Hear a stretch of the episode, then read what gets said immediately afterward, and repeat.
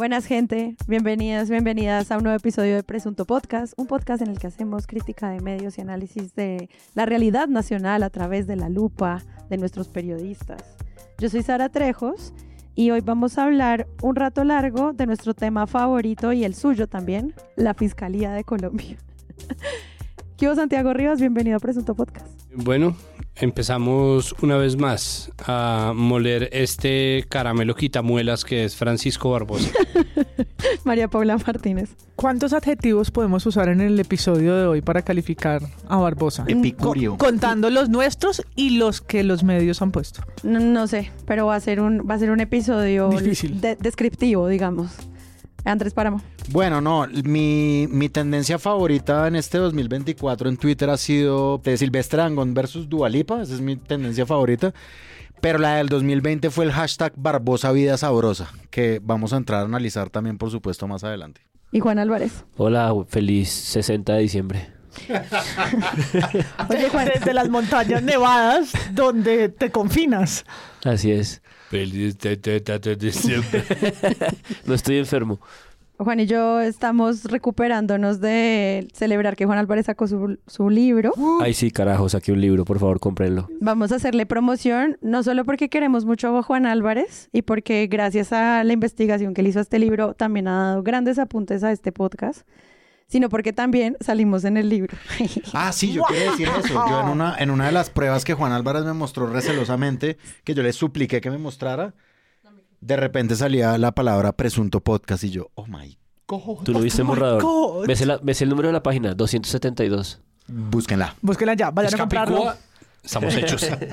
sí, por este va a ser un gran año. Por favor, compren el libro por esa hoja primero y luego porque en serio el trabajo de investigación de Juan ha sido increíble y siento que lo estoy mencionando también porque gran parte de la historia de entender la fiscalía a través de los ojos de Juan, que ha sido fundamental para este podcast, se entiende por toda esta investigación que él ha hecho ahí en su libro. ¿Cómo se llama tu libro? Recuperar tu nombre. ¿De qué trata rápidamente? La Fiscalía del señor Néstor Humberto Martínez Neira desarrolló un programa que se llamó Bolsillos de Cristal. Mi hipótesis informada es que ese programa anticorrupción en el que se imputaron a 3.000 personas en 1.027 días, es decir, casi 3 personas por día, lo que generó fue como un tren de eh, distracción en la prensa durante sus tres años de periodo para mantenernos no atentos a aquellos encubrimientos que estaban construyendo. Y un pez pequeño de esos 3.000 eh, personas imputadas y guardadas en la cárcel fue mi padre, en una operación injusta que cuento en el libro. Y bueno, le destruyeron su vida pública y laboral y el libro cuenta la intimidad de esos seis meses en la cárcel. Por favor, vayan eh, a comprar ya este libro. Muchas gracias a nuestro amigo Iván Ospina de El Barrio Restaurante hoy nos sirvió, yo creo que el plato que más me ha hecho feliz en la historia de su colaboración con Presunto Podcast. Impresionante. E, espectacular. Grande. Panceta. Escampanante, como dijo alguna vez un, local. Escampanante. Yo le pregunté a Iván Iván. ¿Qué, es esto? ¿Acaso qué es esta exquisitez? ¿Qué es esta ambrosía que nos ¿Qué es esta comiendo? exquisitez epicuria ambrosía? Es un sándwich de chicharrón peruano que hizo dos reemplazos que lo hacen muy interesante y lo vuelven un poco más colombiano y es primero la harina que lo sostiene no es un pan sino un patacón muy bien frito. muy bien frito exacto crocante. crocante delicioso. Delicioso. Y en vez del camote frito habitual se pone un guacamole la salsa criolla encima de, los pedazos de chicharrón. Ese plato no está en la carta.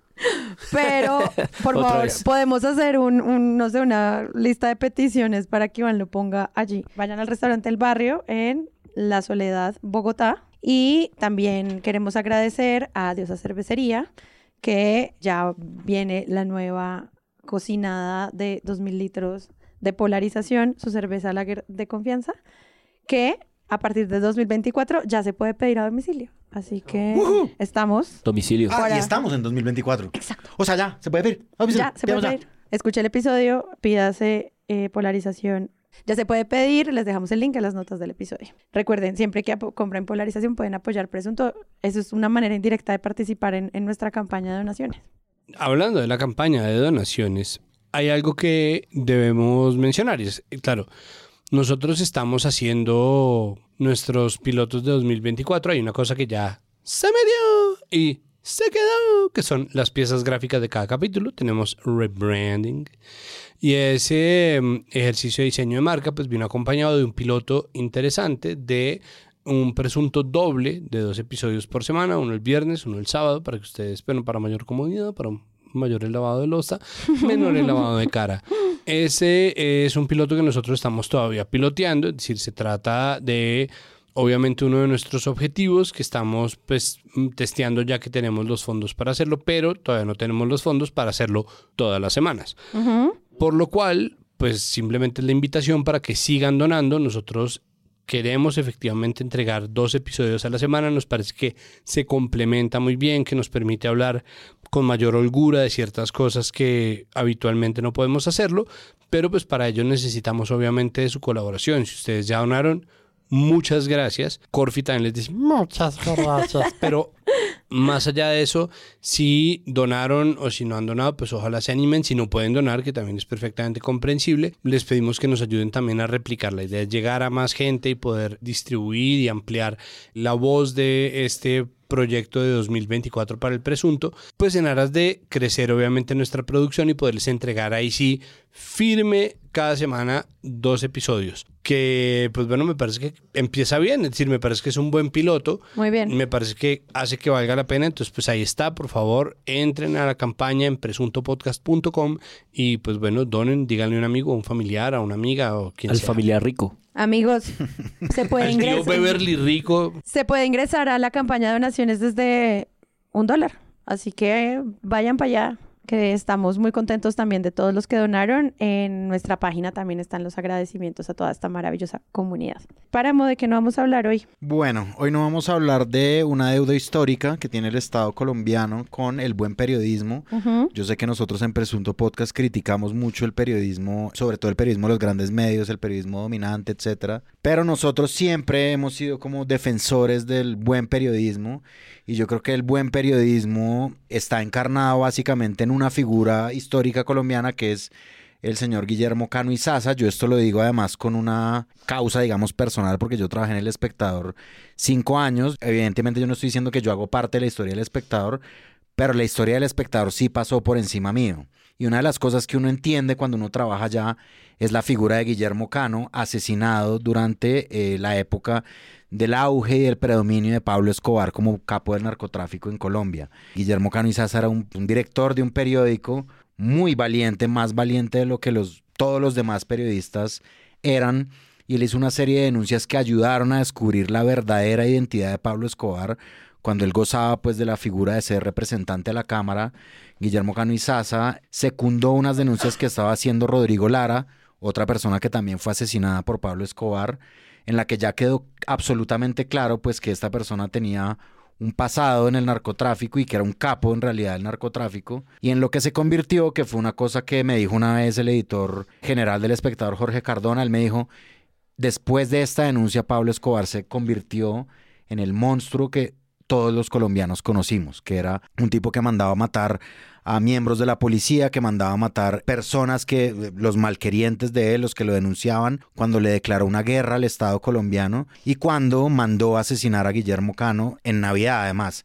el 17 de diciembre de 1986. Después de esto sucedieron una serie de cosas en las que el Estado colombiano es responsable por no proteger a la familia de Guillermo Cano, por no proteger a las personas que trabajaban con él. Se vinieron una, se- una serie de asesinatos. Héctor Giraldo Galvez, el abogado de la familia Cano, Marta Luz López, Miguel Soler, eh, Hernando Tavera, todos funcionarios administrativos del periódico en Medellín.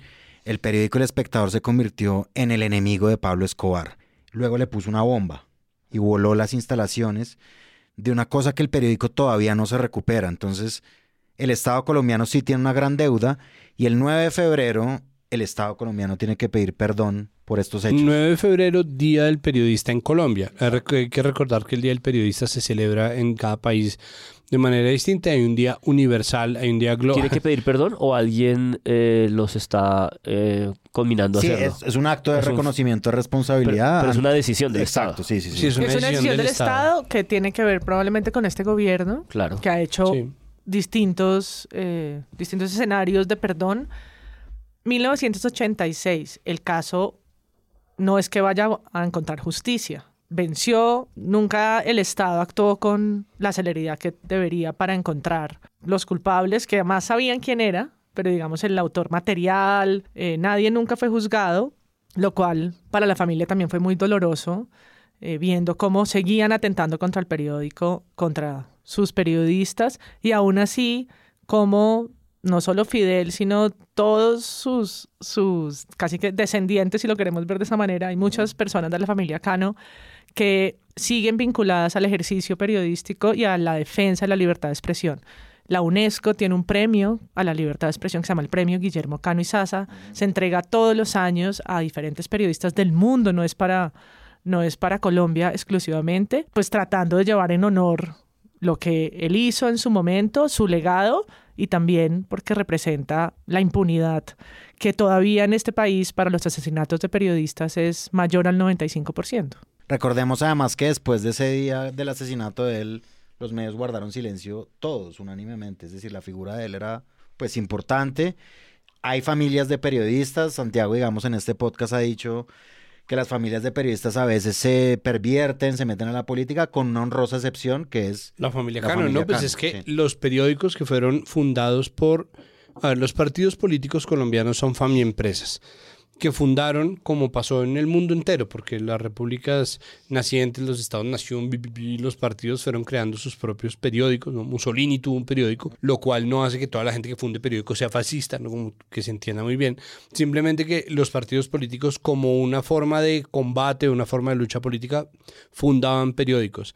Y eso pues es habitual también y eso pasó mucho en Colombia con la honrosa excepción de la familia Cano que se quedó siendo una familia de periodistas que no entraban ni posicionaba sus propias figuras para ser dueña y señora ni presidentes de, la nación, como pasó con la familia Santos en dos ocasiones ya, como pasó con la familia López, como pasó con la familia Pastrana, como pasó, ¿no? Entonces, estas familias que combinan completamente el periodismo, pues hace que nosotros tengamos una noción de qué tanto tiempo llevamos desinformados, pero al tiempo, cada vez que, no el tiempo, sino al tiempo, cada vez que la gente piensa en esta crisis reciente del periodismo, en esta faceta en la que estamos, en donde la credibilidad está ida al carajo, donde no existe un diálogo, sino una conversación trunca y una desconfianza generalizada a todo lo que digan los medios.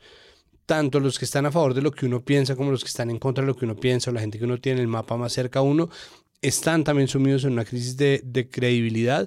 Hay que recordar que figuras como Guillermo Cano son las que hicieron de los medios ese bastión de la democracia de la que tanto se alardea. Es decir, ese deber ser de un periodismo entregado a unos valores democráticos y a la defensa de unos principios del mismo oficio que está dispuesto a, en nombre del reporteo, de la pregunta, de la entrevista, de la verdad y de arrojar luz sobre lo que está pasando, en los entretelones del poder y como en esas zonas sombrías, pues es precisamente la razón por la cual todavía hay gente que cree que se puede hacer periodismo y eso es muy respetable y por eso vale la pena obviamente seguir criticando como una manera de participar también del sistema del periodismo que finalmente sí cumple una función cuando se lo hace bien. Microtitulares de temas de los que no vamos a hablar hoy. Yo tengo dos titulares, dos microtitulares que se pegan. Uno es que, pues la revista Semana hizo su semanada y sacó una portada que dice Colombia, Colombia on fire. Pero no sale Petro. no, pero ah, atención, atención, porque alguien tenía que unirlas. Entonces, Ingrid Betancourt, que ganó por, por ser la voz eh, que nadie ha preguntado, la, peor fue la invitada.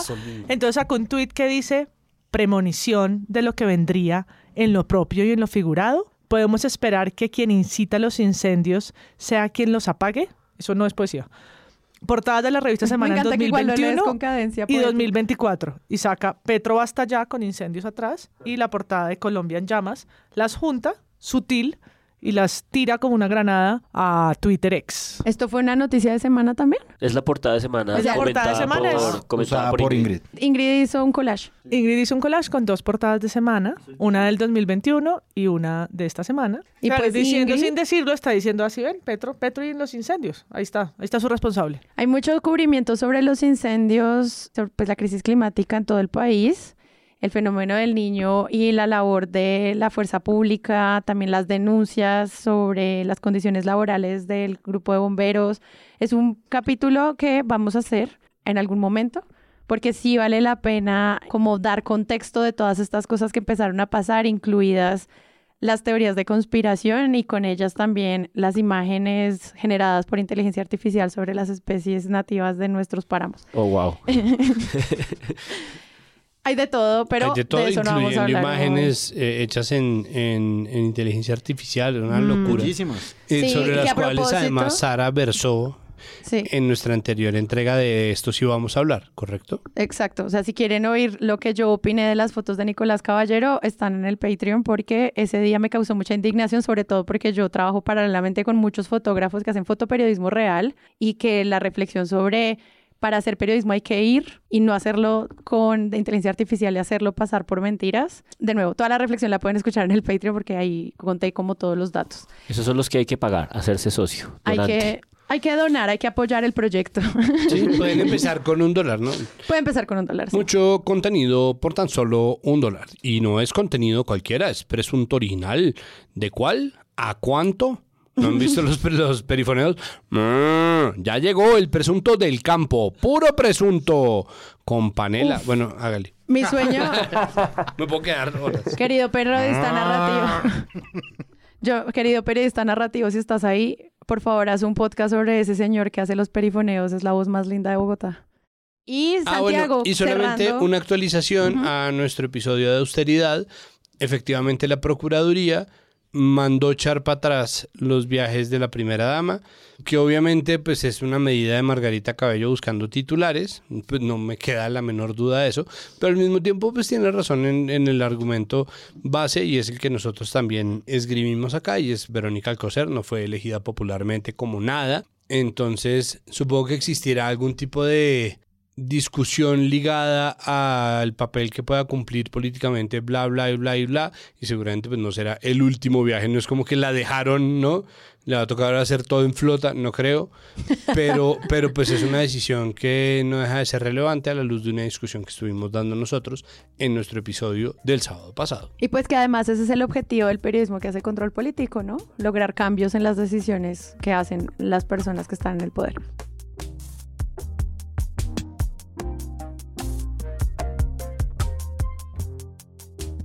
En 15 días exactos se acaba el polémico periodo de cuatro años de Francisco Barbosa en la Fiscalía.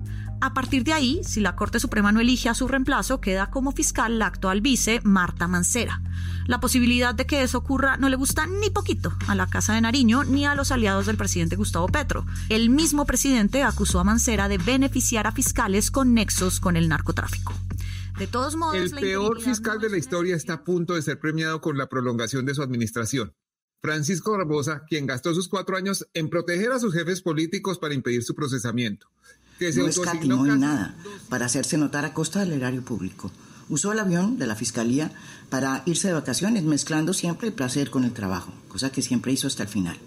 Le puso a su familia un esquema de protección que cuenta con cerca de 150 guardaespaldas e instauró la ostentosa práctica de transportar a sus perros, a sus mascotas, en carro oficial. Y les asignó además guardaespaldas para que los sacaran a pasear y para que hicieran sus necesidades. el mismo Como que no tuvo lo inconveniente en llevarse a su casa como empleadas domésticas a contratistas de servicios generales de la Fiscalía. El que a través de la vicefiscal absolvió a su esposa sin ningún recato. Ese caballero, cuyo ingrato papel quedará en la memoria de muchos colombianos, está a punto de coronar su hazaña, dejando como fiscal general a su segunda al mando y como vicefiscal a su tercero. Tampoco fue El capaz de cambiar la matriz de investigación que heredó de su sucesor Néstor Humberto Martínez sobre los sobornos de Odebrecht. Una matriz que era arbitraria y que dejó Néstor Humberto Martínez, hecha para proteger a los que dieron y recibieron las coimas y para crear chivos expiatorios con el propósito de mostrar falsos resultados. Barbosa cerró la investigación de Odebrecht hace poco, en momentos en que el Departamento de Justicia de los Estados Unidos destapaba nuevas coimas y se dio además el Salcedo llegó a este cargo en la Fiscalía llevado por Gabriel Ramón Jaimes, coordinador de fiscales delegados ante la Corte. Los dos habían trabajado en la Procuraduría en la oscura época de Alejandro Ordóñez. Jaimes no es el más competente en materia jurídica. Con gusto para ser magistrado de la sala penal, necesitaba 800 puntos mínimos en la prueba de conocimiento, sacó 564 con 29. Juez penal del circuito, solo pudo sacar 604.73 de los 800 que necesitaba. Esta lumbrera, pues no lo pudieron nombrar en ninguno de esos cargos y terminó siendo nada menos que director de la unidad de fiscales eh, delegados ante la Corte. Barbosa lo rescató de un cargo menor en un pueblito de Cundinamarca para convertirlo en la tercera persona más poderosa de la fiscalía. La fortuna que ya Aunque Barbosa quiere ser candidato presidencial, es muy probable que en menos de un mes ya nadie se acuerde de su legado. Deja, eso sí, una fiscalía vuelta naco, convertida en un escenario político, en donde se volvió práctica la utilización de la justicia y de la investigación para atacar a los enemigos políticos. La próxima fiscal no puede ser una fiscal de bolsillo. Si es una fiscal de bolsillo, la próxima fiscal general de Colombia será una mujer y la Corte Suprema de Justicia tendrá que elegir entre Luz Adriana Camargo, Ángela María Huitrago y Amalia Pérez. Esta es una noticia muy importante porque como hemos hablado, el balance de poderes en este país es fundamental y hablar de la terna es algo que a los colombianos nos tiene que importar fuertemente. Queremos hablar de eso hoy, queremos hablar de cómo se cubre la terna fiscal, pero sobre todo de la salida del fiscal Barbosa y de las narrativas de, su, de lo que es este personaje, que ya lo hemos hablado muchas veces en Presunto, fue protagonista de una de nuestras cinco narrativas de fin de año.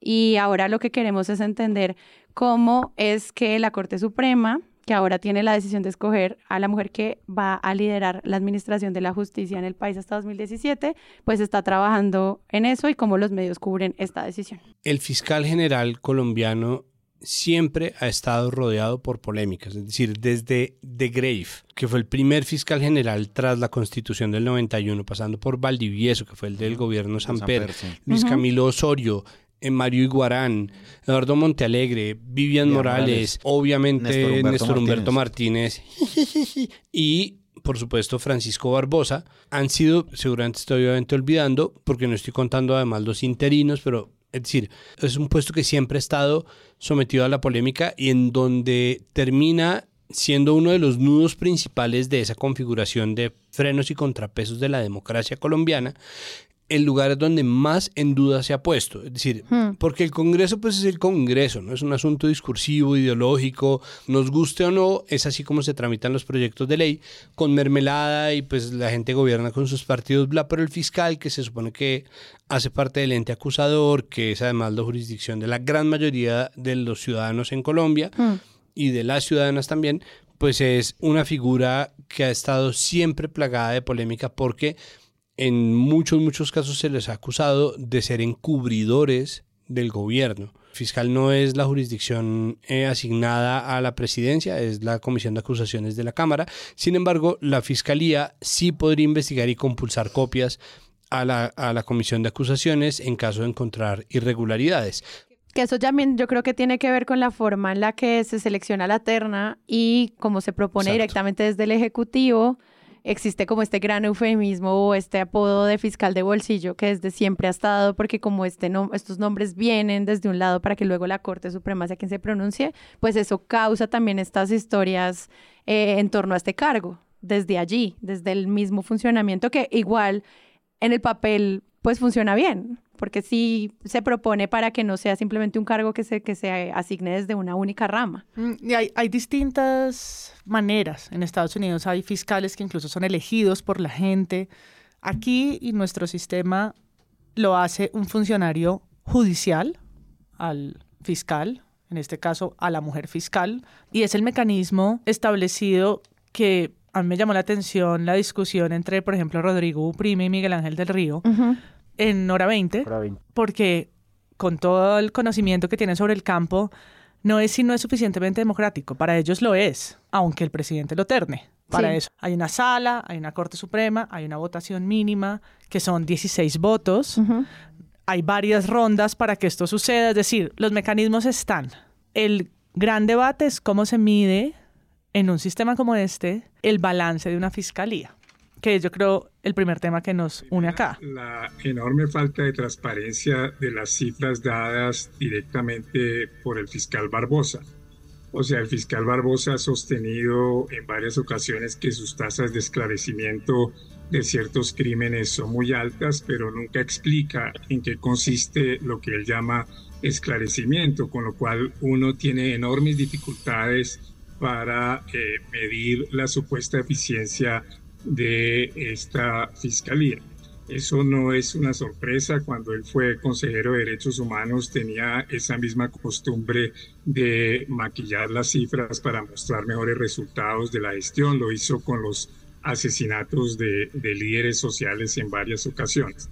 Entonces, ese creo que también es un tema muy importante. La nueva fiscal deberá generar un mecanismo en donde haya una posibilidad de seguimiento de la ciudadanía de los resultados de la Fiscalía a través de cifras transparentes que los ciudadanos y los centros de investigación, las universidades puedan acceder para ejercer el control ciudadano sobre la labor de la Fiscalía. Y lo segundo, si bien yo estoy de acuerdo con Fabio Mar de que eh, la respuesta de la Fiscalía al ciudadano de a pie es trascendental, eh, de todos modos los resultados de la Fiscalía de Barbosa con lo que uno podría llamar casos trascendentales como eh, son también muy pobres. Por ejemplo, los resultados en relación con el tema de Odebrecht. Esa investigación está totalmente congelada. Los resultados en relación con eh, las investigaciones de los, de, los posibles narcofiscales que comprometen eventualmente a la vicefiscal Mancera. O sea, que también con lo que uno llamaría con casos trascendentales por el país, las, eh, los resultados de esta fiscalía son realmente de una gran pobreza. Eso es lo que yo... Barbosa se va, sea lo que sea, llegue Mancera o no, y ya llegaremos ahí, este man se tiene que ir. Y cómo los medios y cuál es el discurso y si hay o no una presión mediática, etcétera, sobre lo que significa su legado. Su legado. Si esta, esta fiscalía es la peor de la historia, no es la peor de la historia, para quienes lo es, y en qué se sustenta un poco ese rifirrafe eh, discursivo, ¿no? Quienes lo defienden y si vamos a ver a este hombre candidato presidencial y si está, si está usando su cargo como un trampolín político, cosa que ahí sí no debería sobre ese asunto del balance, me interesó mucho la videocolumna de Diana Calderón. Creo que está muy concentrada. En el país, ¿no? Sí, la videocolumna en el país de España, América, Colombia. Porque Claro, una manera de entender el balance es un poco pensar en el comportamiento del sujeto, en el direccionamiento de su administración, pero también está este asunto de las cifras, ¿no? que es como una cosa siempre bien difícil de entender, ilusoria. Creo que en los últimos dos meses ha habido un montón de información acerca de lo opacas y lo confusas que son las cifras de la fiscalía. No lo digo yo, lo dice por ejemplo Uprimni en su columna, están las denuncias de Ackerman. Eh, es una conversación que ha estado desde ahí desde hace mucho tiempo y una de las cosas que a mí me interesa mucho de este balance en función de cifras es que esos indicadores de gestión que hoy en día están operando en la Fiscalía fueron fundados por Néstor Humberto en una reestructuración que la Fiscalía hizo.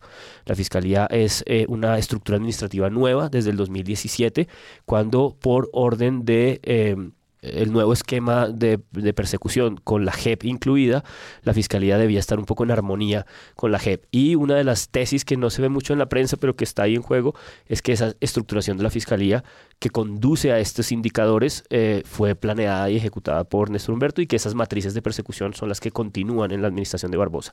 Y cuando esas cifras que Diana Calderón estudia las contrasta con otras entidades como la Corporación de Excelencia de la Justicia, pues esas cifras se desvanecen y se pierden solamente para citar una de las que ella cita, los eh, esclarecimientos de los asesinatos de excombatientes tienen índices de impunidad del 95%. La Fiscalía presenta otro tipo de nociones de esclarecimiento, pero sin metodología, sin claridad de cómo funcionan y creo que esa es una de las disputas acerca como de la forma en la que esas eh, cifras se construyen y esos indicadores de gestión operan.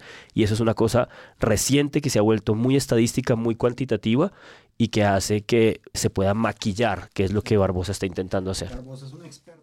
Barbosa es un experto en eso, a la luz de lo que está diciendo la opinión pública sobre él, digamos, como la opinión pública informada un poco los expertos en derecho. Yo quisiera hablar, por ejemplo, de la columna de Rodrigo Primi. Rodrigo Primi, pues, le ha hecho un seguimiento a Barbosa básicamente durante todo su periodo. Él sacó una columna el domingo pasado que se llama La Corte Suprema en deuda por la Fiscalía, que es un poco presionando desde su tribuna a que la Corte Suprema elija a la nueva fiscal de la terna que mandó Gustavo Petro. Pero él trae un tema que es fundamental, me parece a mí, del historial de Barbosa. A mí el historial de Barbosa me parece realmente penoso. Es una cosa que de verdad nosotros hemos dicho en Presunto Podcast que los medios también han, han elaborado, algunos medios. Yo recuerdo mucho, por ejemplo, un perfil que yo leí sobre Iván Duque cuando Iván Duque se lanzó a la presidencia, cuando se lanzó, es decir, cuando él era candidato a la presidencia. O amigo de pupitre. Exacto, una de las fuentes de la silla vacía para lograr elaborar ese perfil de Iván Duque era Francisco Barbosa, uno de sus mejores amigos. Uno ahí ya empieza a ver cuál es, eh, digamos, como la, la, mm, pues el origen de este, de este sujeto. Fue primero el mejor amigo en el perfil de la silla vacía Después de eso, él fue denunciado por manipular unas cifras sobre líderes sociales asesinados como consejero de Iván Duque durante, durante su presidencia, antes de que lo ternara, y las cifras de verdad no le colaboran en absolutamente nada. Francisco Barbosa es una persona que nos ha dado a entender, según su propio entendimiento, que él es el mejor fiscal que ha existido en la historia de Colombia. Pues es que él dijo, él dijo que él iba a ser el mejor periodo de fiscalía de la historia de Colombia. Y yo creo que esas son proyecciones que él hacía porque de verdad pensaba que nadie se iba a dar cuenta de esta estructura de cifras. De acuerdo, sí. Y Diana Calderón en este videoanálisis que saca en el país, pues da unas. Eh, él ha perdido seis o sea, en promedio, 6 de cada 10 casos que ha presentado, pues con formulación de acusación, los ha perdido la impunidad del 95% en este tema de líderes sociales y excombatientes. Pero además, eh, Diana Calderón además da un tema importantísimo que es parte de la opinión pública que incluso, es decir, yo digo incluso con, digamos, todo el pudor del mundo, pero incluso hasta Blue Radio, como en cabeza de Néstor Morales lo dice, es esta peleadera entre el fiscal y el presidente. Y es que el fiscal claramente está haciendo campaña. Yo estoy de acuerdo con Santiago, los fiscales siempre han sido protagonistas en este país, siempre, desde que existe la figura de fiscal general de la nación como ternado por el presidente. Por ahí en el conteo de pronto se saltó a Mendoza Diago, pero él también fue eh, ah, protagonista en su momento. claro. En su itinerancia de un año y medio. Exacto, en su itinerancia de un año y medio. Para la prensa es muy importante las noticias judiciales, probablemente están en una equivalencia en la prensa con las noticias políticas. Exacto. Y las noticias judiciales son regidas por el fiscal general de la nación. Y en ese sentido lo que nosotros tenemos es un fiscal general de la nación que ha participado constantemente en política de una manera descarada. Ya entraremos en los adjetivos que pues muy bien le pone en esa columna María Jimena Duzán. Epicurio. Como Epicurio, por ejemplo. Lánguido vergonzoso, pequeño. Se termina por fin la lánguida y vergonzosa gestión de Francisco Barbosa, un fiscal de medio pelo que se indigestó con el poder y que careció de grandeza porque siempre sometió su función a sus pequeñeces y mezquindades. Pero en cambio sí se dedicó a cultivar sus placeres epicúreos. Utilizó la fiscalía para salir de su vida anodina y acomodarse, sentirse importante. El fiscal Barbosa quería pasar a la historia como el mejor fiscal de Colombia, cuando en realidad su estamina solo le alcanzó para ser siempre un segundón. Con Duque, por ejemplo, su amigo de pupitre, pues fue un fiscal sumiso de bolsillo, Pero Barbosa se equivocó pensando que si convertía la fiscalía en el órgano de la oposición y de una oposición obsecuente los ricos y los poderosos lo iban a sacar en hombros, así lo que dijera fuera mentiras, sandeces e indignidades. No parece que eso... Y Diana Calderón, digamos que refuerza su idea como, pero no solo son resultados, sino es también la valoración que uno le puede hacer como ciudadano. Sobre cómo medir la fiscalía y las cifras, eh, yo encontré muy esclarecedor lo que dijo Fabio Umar en hora 20. Y repetía las cifras de 60 o 70% a las que Germán Barón quiso refutar eh, una y otra vez diciendo que había también que reconocerle, digamos, en justicia los procesos que había llevado cada fiscalía. Ni siquiera mencionar solo la de Barbosa, sino en general.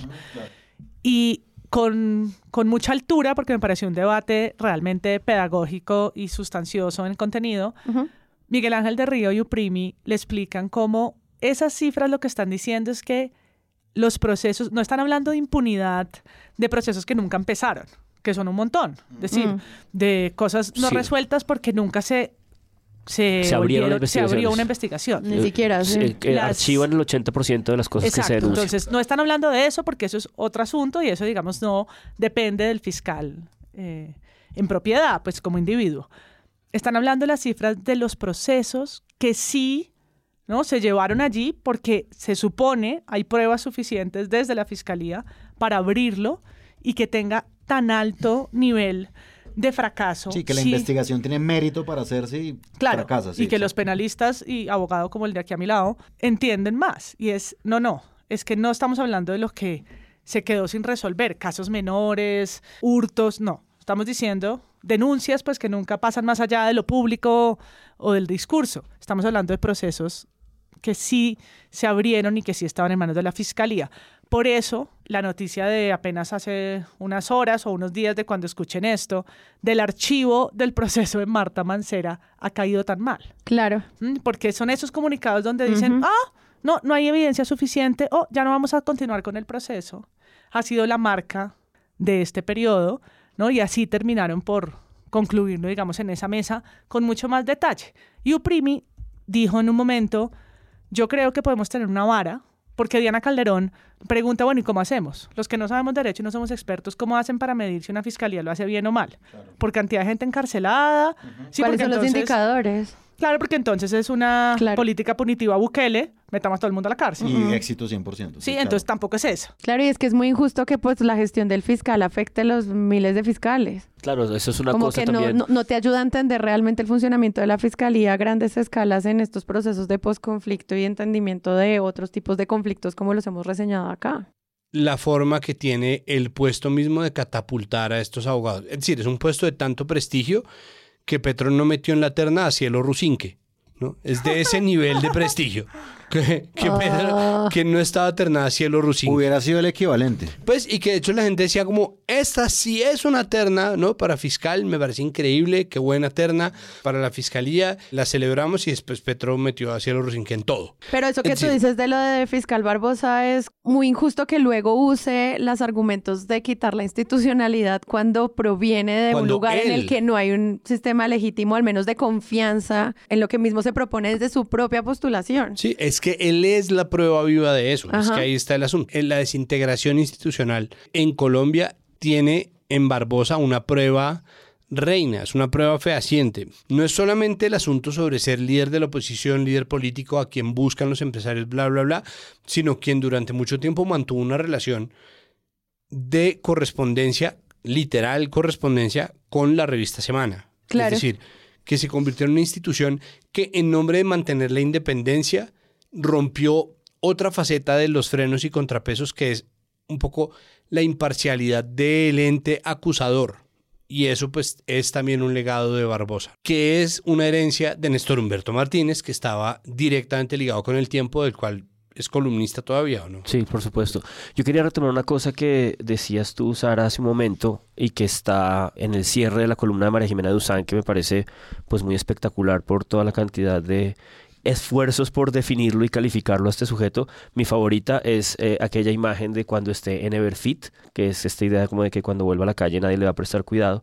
Hay una serie de puntos ahí, ya los hemos ido tocando, pero el último de esos puntos, que es un poco lo que tú estabas sugiriendo y que creo que está como en el subtexto de todo este debate sobre las confrontaciones, el balance, es que la propia fiscalía está en una crisis reputacional como institución y eso es de un peligro gigantesco. Exacto. Es decir, el, el cierre de la columna de María Jimena Duzán es prestamos atención a la figura del fiscal general porque es un poco quien orienta en la enunciación institucional. Todos los fiscales son delegados de él. Entonces, de algún modo, él es como el sujeto que representa esto y es el sujeto que direcciona, decide qué énfasis se hacen y qué otros no La en la política criminal. Es el ejecutor primero eh, de, la- de- de esa política criminal.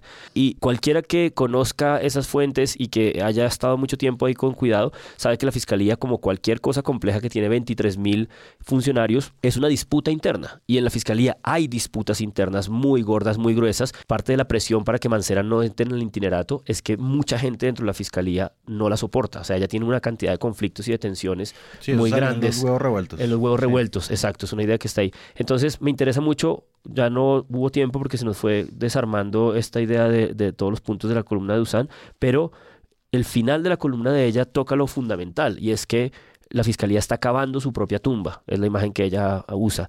Y esta idea como de que estamos o hay una parte de la sociedad que está presionando para que se elija fiscal rápido, eh, no es una alianza con Petro, es un problema de que la propia fiscalía por dentro no soporta más una dirección de un tipo que no respetan, que va a conducir a que una vez Mancera sea la fiscal itinerante, el vicefiscal sea Gabriel Jaimes, que está perfectamente retratado en la columna de Coronel, diciendo de dónde viene y mostrando cómo nunca, nunca en su carrera judicial ha aprobado un examen de los exámenes que están obligados a hacer. Entonces nunca ha llegado a ningún cargo aprobando los exámenes que tienen que aprobar y va a ser vicefiscal general de la nación. Sí, esa, esa columna es muy buena, se llama Premio a Barbosa y un prontuario con la lupa en Mancera, a quien ya habíamos dicho, coronel. Había entrevistado. Había entrevistado en su espacio de la W y sobre todo, pues a quien, a quien quedaría como vicefiscal general de la Nación, que es Gabriel Ramón Jaimes. Barbosa se convirtió al mismo tiempo en el gran opositor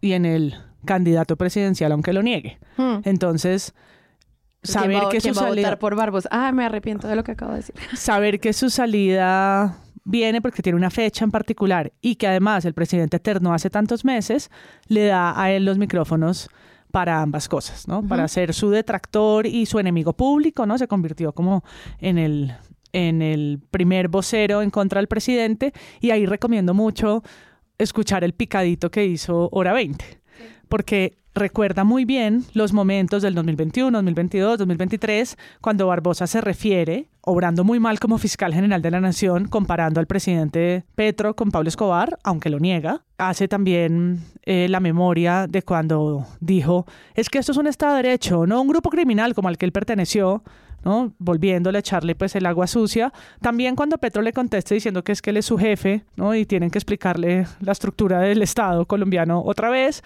¿no? Pero cómo él ha aprovechado los micrófonos, ha mentido incluso porque eh, a alguien, creo que es en Blue Radio que le dice, o a Luis Carlos Vélez, es que ustedes tienen que leer mejor. Y es como, no, no, tú lo dijiste.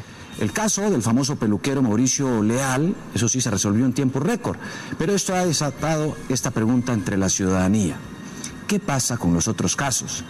Con los casos de los líderes sociales, de derechos humanos asesinados y donde también se reclama justicia.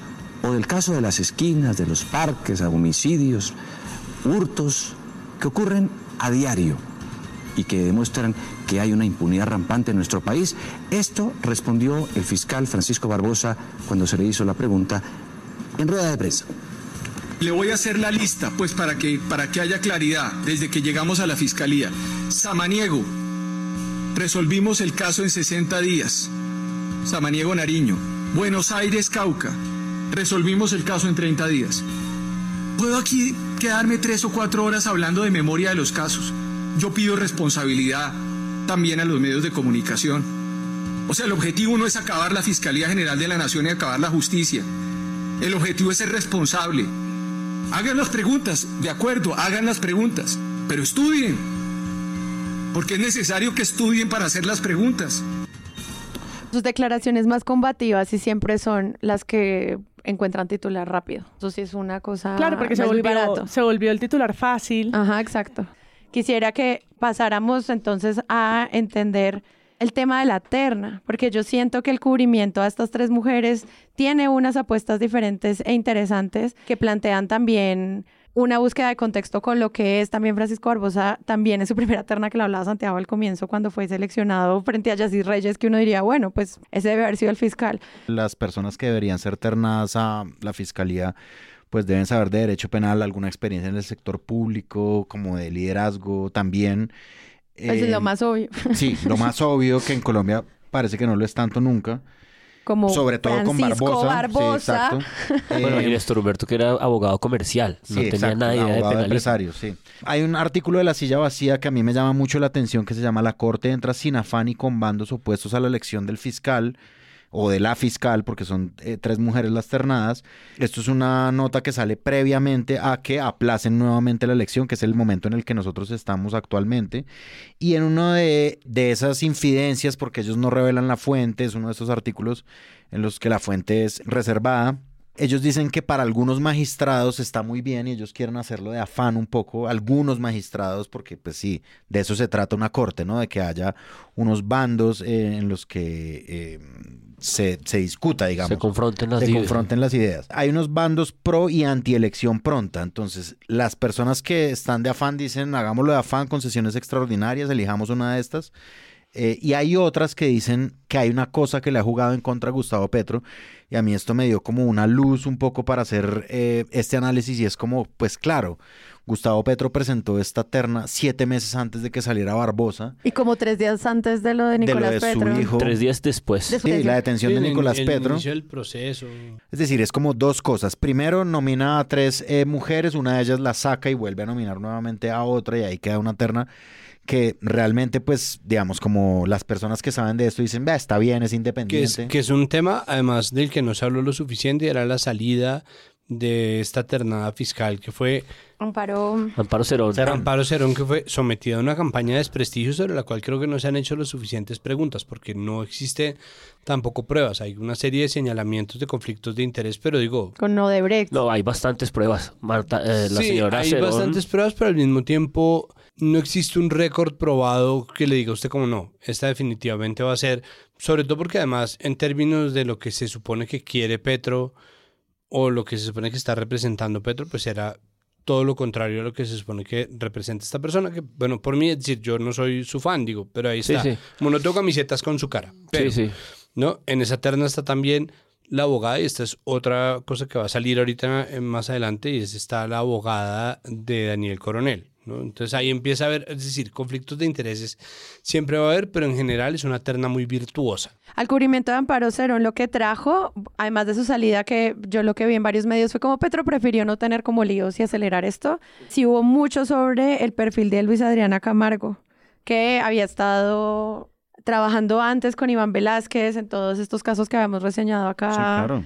Al final, en muchos medios estuvieron hablando de cuáles fueron los votos hacia ella. Entonces, creo que el cubrimiento de Cerón repercutió en quien la reemplaza. Ahí hubo como ese Sí, de balance. acuerdo. Hay un perfil del país eh, sobre su trabajo como de magistrado auxiliar en el tema de la parapolítica, que eso fue importante, digamos, en la Corte Suprema de Justicia de esa época. Pero lo que yo vi en esa nota de la silla vacía que retomo es el afán de Petro. Ha jugado en contra en los magistrados. ¿Por qué? Pues por una razón básica que me dio clarividencia esa nota y es como Petro diciendo, bueno, apúrenle, porque yo ya estoy nombrando la terna de la fiscalía y eso no entró bien en un cierto tipo de personas. Que como es, que los tiempos son políticos. Claro, exacto. Ah. Entonces es como, es básicamente le está diciendo a Barbosa presentando la terna siete meses antes como, bueno, hijo de puta, tú ya te vas a ir, llegó la hora de una nueva fiscal y de una nueva era. Digamos, esta sí me parece una parte muy oculta pues de la pelea de frente que hay entre ellos dos, pero me parece que sí hay que mencionarla. Y de ahí está, digamos, el problema de la terna. La, terna, la terna del fiscal, y esto es una también una, un contexto que dan los huevos revueltos eh, con política de la silla vacía, pues por ejemplo también a Uribe le devolvieron su terna todas las veces hasta que llegó Por- Santos. porque los estaba expiando Sí, y... sí, sí, Claro, esos tiempos que se, toma la corte también son hacer políticos. Claro, algunos de ellos. claro, exacto, pero es lo que dice No, Sara, claro, es pura claro. política, como Claro. devolvemos y Política devolvemos. y puestos dentro de la rama judicial, que es lo que insinúa Coronel. No, es que ahí está el poder del país en tensión. Yo creo que la silla vacía hizo un buen ejercicio también en redes porque ponen en una línea como de tiempo cuántos meses, incluso días contados, demoró cada elección. Cuando, sí, lo llegó, vi. la, Buenísimo. cuando llegó la terna, entonces, pues ahí exactamente están mostrando lo que dice Páramo, eh, la única terna que está hacia la izquierda, digamos, del eje central es precisamente la de este gobierno, o sea, Petro la presentó mucho antes. Luego está, por ejemplo, Barbosa, fueron 200 días que se demoró su elección. En este momento vamos por los 195 días, luego vamos un poco por debajo, no hemos siquiera superado ese, ese periodo. Hay otras, bueno, muestran desde Mario y Guarán cuánto tiempo ha tomado y luego hacen una gráfica también fantástica donde están las rondas de votaciones que demoró cada elección y los votos que lograron para ganar. En el caso de Mario y Guarán fueron cuatro rondas, en este y mientras grabamos este podcast vamos dos. En Vivian Morales fueron tres, Eduardo Monte Alegre 11 rondas. O sea que si vamos a poner el promedio estamos lejos. No, Néstor Humberto Alegre fue noticia absolutamente porque rompió una interinidad Larguísimo. Claro, pero después de 11 rondas. Sí, sí, sí. Néstor Humberto Martínez, 4 rondas y Francisco Barbosa, 5. Además que ninguno ha tenido una gran mayoría para ganar. Todos han pasado, digamos, eh, raspando, raspando, la línea. 17 votos para Iguarán, 14 para Morales, 16 para Montealegre, Martínez con 17 y Barbosa con 16, que son los mínimos para requeridos. 16 es el mínimo. Dos terceras partes. Para alcanzar. Entonces creo que la línea es esclarecedora porque cuenta además por qué, lo que ustedes decían, los que salieron eh, porque renunciaron, los que terminaron su periodo, es decir, el hilo que hay en, en Twitter X, lo que hace es en mensajes breves explicarle a alguien que tal vez no conoce el funcionamiento de esto lo que debería saber en colores, iconos y foticos de cada persona para tratar de responder si en verdad hay presión o no y si los tiempos están más largos en comparación, porque sobre eso se ha centrado mucho de la pregunta mediática. Si es tarde, sí deberían haberlo hecho ya. Y por el otro lado, si el gobierno está presionando y si la terna es lo suficientemente buena. Y Dávila entrevistó en su espacio de semana a un expresidente de la Corte que eh, me llamó la atención por, un lado, las preguntas inducidas de Vicky. Es clave mm, saber si usted nota que quieren imponerle candidatos a la Corte o candidatas a la Corte y peor aún que están intentando presionar a la Corte. ¿Usted lo ve así de crudo? Sí, yo veo que hay mucho interés. Pero es que el día que uno se sienta presionado no puede estar en el cargo en que está. Pues sobre todo que se deje presionar, que me parece que esa es la clave, porque las presiones están, pero la Corte no puede, tiene que hacer oídos sordos, magistrado, ex magistrado, a todas estas presiones, así vengan incluso del propio gobierno del presidente. Pero mientras tanto, Daniel Coronel, que pues todo el mundo sabe que es muy defensor del gobierno Petro, quizás el principal defensor del gobierno Petro en el, en el oficio del periodismo en los medios, ya ayer planteó que algunos magistrados estaban pagándole favores burocráticos al fiscal Francisco Barbosa. ¿Qué significa eso si viene de alguien tan cercano al gobierno? A ver, pero ¿por qué está presionando tanto el gobierno para su propio beneficio que se elija ya la fiscal que quiere? ¿Qué opina? ¿No? Que es como, ¿what? Claro. La diferencia con la moderación, digamos, de hora 20 que, que yo decía. De acuerdo. Pero por el otro lado, las respuestas del, del expresidente son, gracias Farid. Hay algo mm, que es definitivo aquí. Y es que ya hubo la semana pasada, pues, votación, usted lo sabe, y hubo candidata, una candidata que sacó cero votos Hubo otra candidata que era la inesperada, como dicen a veces, el palo en la terna, que fue la que más sacó, nueve votos, nadie lo esperaba. Y otra que no pasó de los cinco votos, pero hubo una que sacó cero votos. ¿Qué puede significar ese cero votos? Imagínese, Vicky, que significa que de entrada no le gustó a ninguno de los magistrados. Eso es raro, porque siempre... Además, como en verso, en verso fantásticas. Son eh, Jaime Rubla, si es una buena terna, rápido sale el fiscal. Y es como, pero estas dicen que es una buena terna, pero entonces no ha salido tan rápido. O sí, si contamos con que no son 200 días. Con el historial. Pero si va envenenada, que el presidente quiere, pues se enreda. Y es como... pero, pero pues la, la anterior... Fuentes, las amo. La anterior todos eran, estaban con una hoja de vida que no, no era y al final quedó. Entonces creo que, creo que.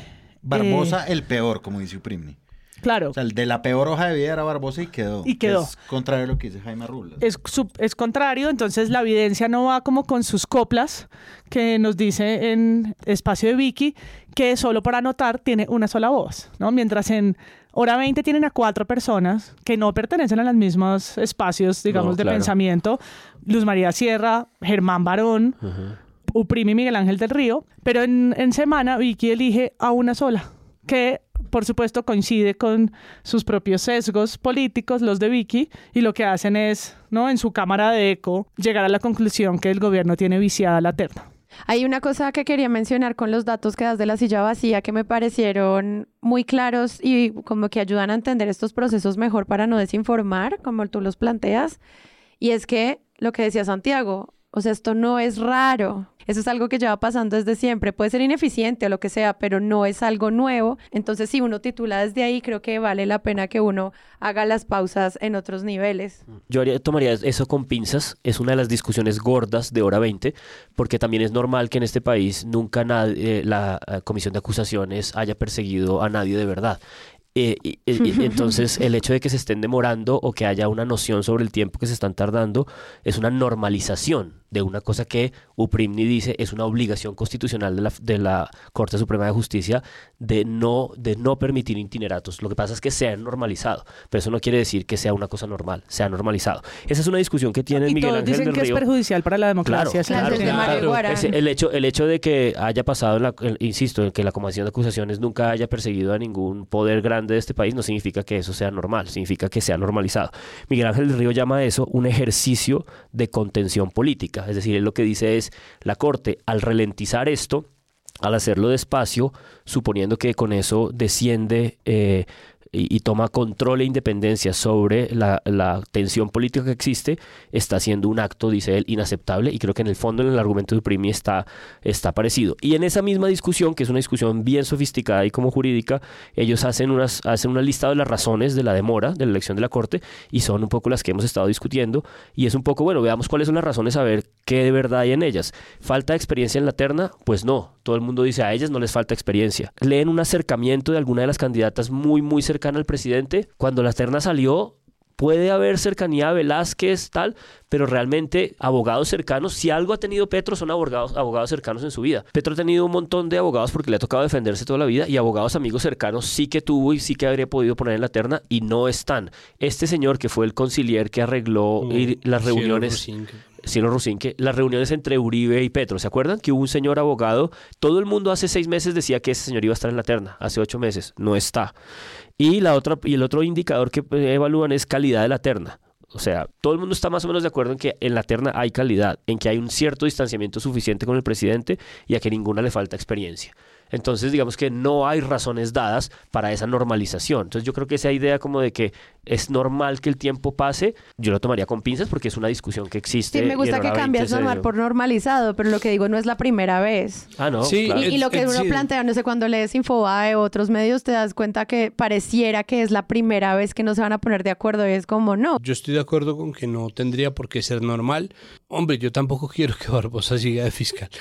Yo tampoco quiero que Marta Mancera siga porque tiene señalamientos además que son incluso en la sospecha incapacitantes, no a la luz de la ley, pero sí para mí a la luz de lo que significa el prestigio de una persona que ya está ocupando una fiscalía que está bastante desprestigiada por el titular del cargo más allá de esa pelea, simplemente porque quiero que se entienda para nuestras amigas en Twitter que no es una defensa de la permanencia o la interinidad, esa normalización, que me parece que es una, una buena distinción idiomática, lo que hace pues es simplemente reclamar de nosotros o en general una discusión macro que nos permita aterrizarlo y no ponerlo en los términos de urgencia en los que se quiere poner. ¿Que la hay? Sí, definitivamente. ¿Que tendría que salir? Sí.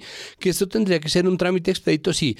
¿Que Petro astutamente pone una terna virtuosa a correr con mucha anticipación, precisamente sabiendo y conociendo esa historia?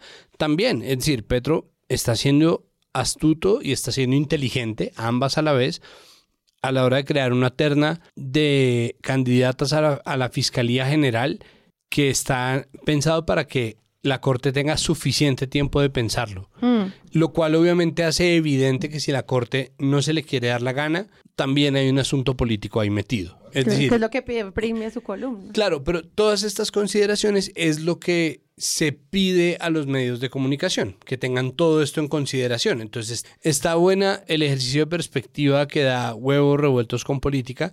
Es cierto que es una normalización. Nosotros tendríamos que estar teniendo en cuenta todas estas variables. De nuevo, todas estas cosas que son verdad, que son información probada, verificada, que son evidencias, pues tendrían que estar entrando dentro de nuestro cubrimiento de las cosas y no tratar de centrarlo en lo que para fines de este episodio muy bien son las partes que dividen las muchas discusiones que atraviesan este tema. Todas esas deberían tenerse en cuenta a la hora de pensarse el tema del fiscal porque se está utilizando esta elección para generar otro conflicto, otra crisis, otro choque de trenes, ahora con el cuento de la independencia de la rama judicial versus las presiones del gobierno y el gobierno que pensó poner presión sobre la rama judicial de una manera legal, lícita, que es presentando una terna tempranera, ahora se ve en la posición de, de, poner presiones que en términos discursivos son perfectamente lícitas y que tienen el apoyo además de muchos expertos también, de muchas personas que tienen una voz autorizada,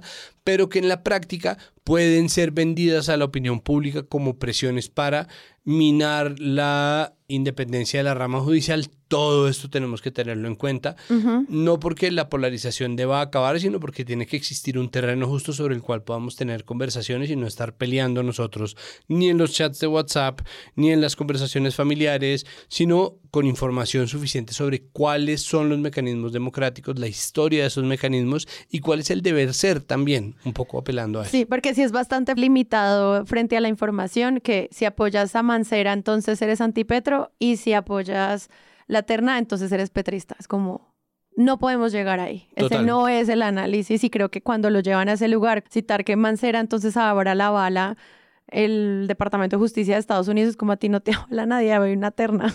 O sea, siento que ahí es donde cargan simbólicamente a estas mujeres. Pues hay documentación suficiente sobre Mancera, ¿no? Pues porque a la pues hora de hablar sobre Mancera, pues ahí está la documentación, ¿no? Es decir, no, no es el asunto, sino es por favor miren quién quedaría y por sus hechos los conoceréis, ¿no? En los huevos revueltos con política mm, de la interinidad explicada se menciona esto y es como, pues claro, la fiscalía es una entidad gigantesca en la que los procesos pues van a seguir evidentemente, hay un montón de fiscales delegados, pero la invitada de Tatiana dice algo que es lógico del, de lo que podría venirse con Mancera y es, con Mancera pues seguirá el proceso del hijo de Petro porque eso ya está básicamente cantado, es una investigación ya hecha, pero hay una investigación que está pendiente que es la acusación contra Álvaro Uribe Vélez y esa está congelada.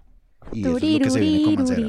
Pues sí, Odebrecht, porque finalmente el asunto de Odebrecht tendría que pasar por la fiscalía. Ya tuvimos un fiscal de Odebrecht. Exacto. ¿no? De, o sea, un fiscal del grupo Aval. De, o sea, de suyo. de suyo, que, de- que tenía todos estos asuntos en un caso en donde además hay un... Esto es una coña. Exacto, pues hay un controller muerto, ¿no? En extrañísimas ¿Esa fue tu circunstancias. versión de Néstor Humberto Martínez? Mi mejor versión. Ush, me encantó.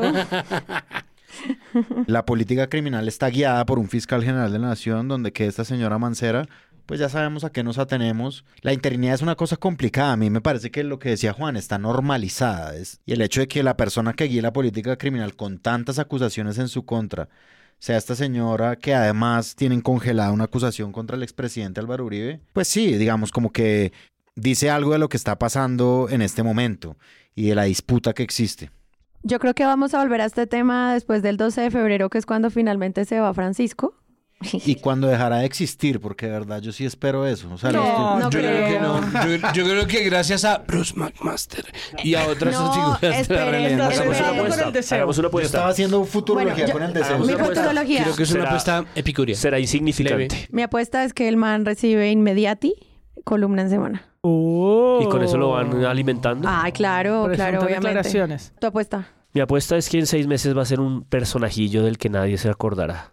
Uy, pobre. Pues Sí, yo pues- podría ser la abogada del diablo y decir que no, que él va a seguir cacareando la oposición aún fuera de la silla que ostenta. Santiago. ¿Quieres ser abogada del diablo? Porque se abre una vacante en la fiscalía. y quieren una mujer. Sí, no, yo en cambio creo que la irrelevancia le va a llegar un poco más tarde y creo que va a seguir... un- sí, desgraciadamente, y creo que va a seguir un proceso similar al de Alejandro Ordóñez, es decir, va a durar Mm. relevante un Mm, tiempo, pues uno tenía conversaciones todavía en la que llamaba a Alejandro Ordóñez el procurador Ordóñez, cuando hacía rato no Sí, era sí. procurador. Entonces, durante mucho tiempo es posible puede que se le diga el fiscal Barbosa. Yo creo que su desprestigio lo va a jalar más rápido de lo que él mismo cree, Ujú. pero hay mucha gente haciéndole fuerza. Es decir, en cuanto las encuestas empiecen a aparecer, Claro, pero porque tiene poder todavía. pues claro, no, 15 pero además porque poder. tiene gente que le está impulsando. Y porque Es es decir, un si poco el Vicky Ávila voto le útil hace para barra, algunas otras voces. Pues, y porque mucha gente Yo, como diría Maradona, espero que como diría Maradona, que hace rato no lo cito, ¿no? Perdón, Ush, Diego. Hace como un capítulo. Hace rato Eh, gorosito. ¿Qué? no existe. De nuevo, vamos a seguir viendo esto después del 12. También el periodismo con enfoque de género frente a los perfiles de estas mujeres. Creo que es algo que vamos a evaluar.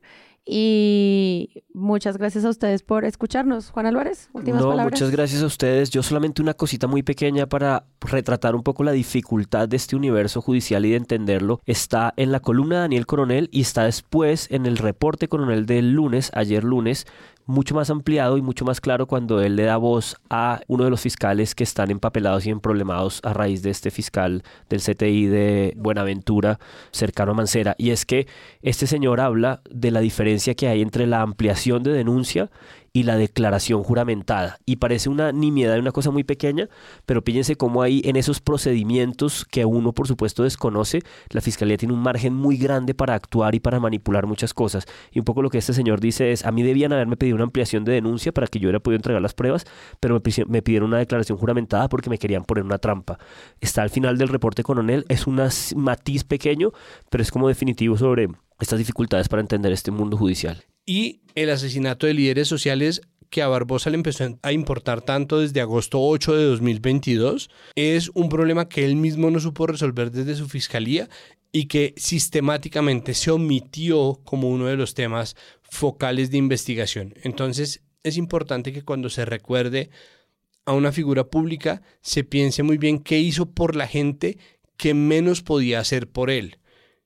Y creo que lastimosamente esa es también la lectura que nosotros tenemos que darle al fiscal, que no debería ser. Es decir, eso tiene un deber ser, tiene un libro de reglas, tiene un montón de mecanismos ya dispuestos para que funcione bien y sin embargo tenemos un fiscal que no fue capaz de esclarecer el asesinato de los colombianos más indefensos, de las colombianas más indefensas que son quienes ejercen la defensa de los derechos humanos y los liderazgos en territorios en los cuales la fiscalía no se metió por estarse metiendo en discusiones públicas y en política.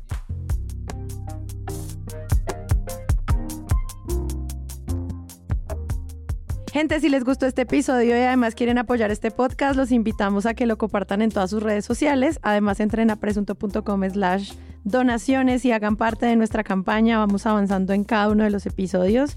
Y si no pueden, compártanlo. Es la mejor manera de crecer. Presunto Podcast es producido por Sara Trejos, yo, con el análisis de Santiago Rivas, yo, María Paula Martínez, yo, Juan Álvarez y Andrés Paramo. Presente.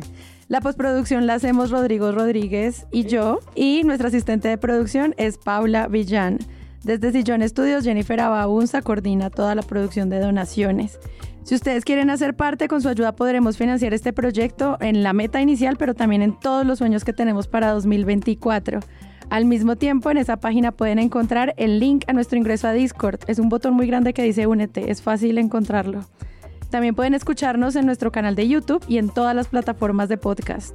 En algunas de esas plataformas nos pueden dejar calificaciones y además pueden dejar comentarios. Cada vez que lo hacen nos ayudan a llegar a más gente. Presunto Podcast es un proyecto producido en Sillón Estudios, una red de podcast independientes donde además pueden encontrar otros shows. Gracias a ustedes por escucharnos y la próxima semana esperen un nuevo episodio.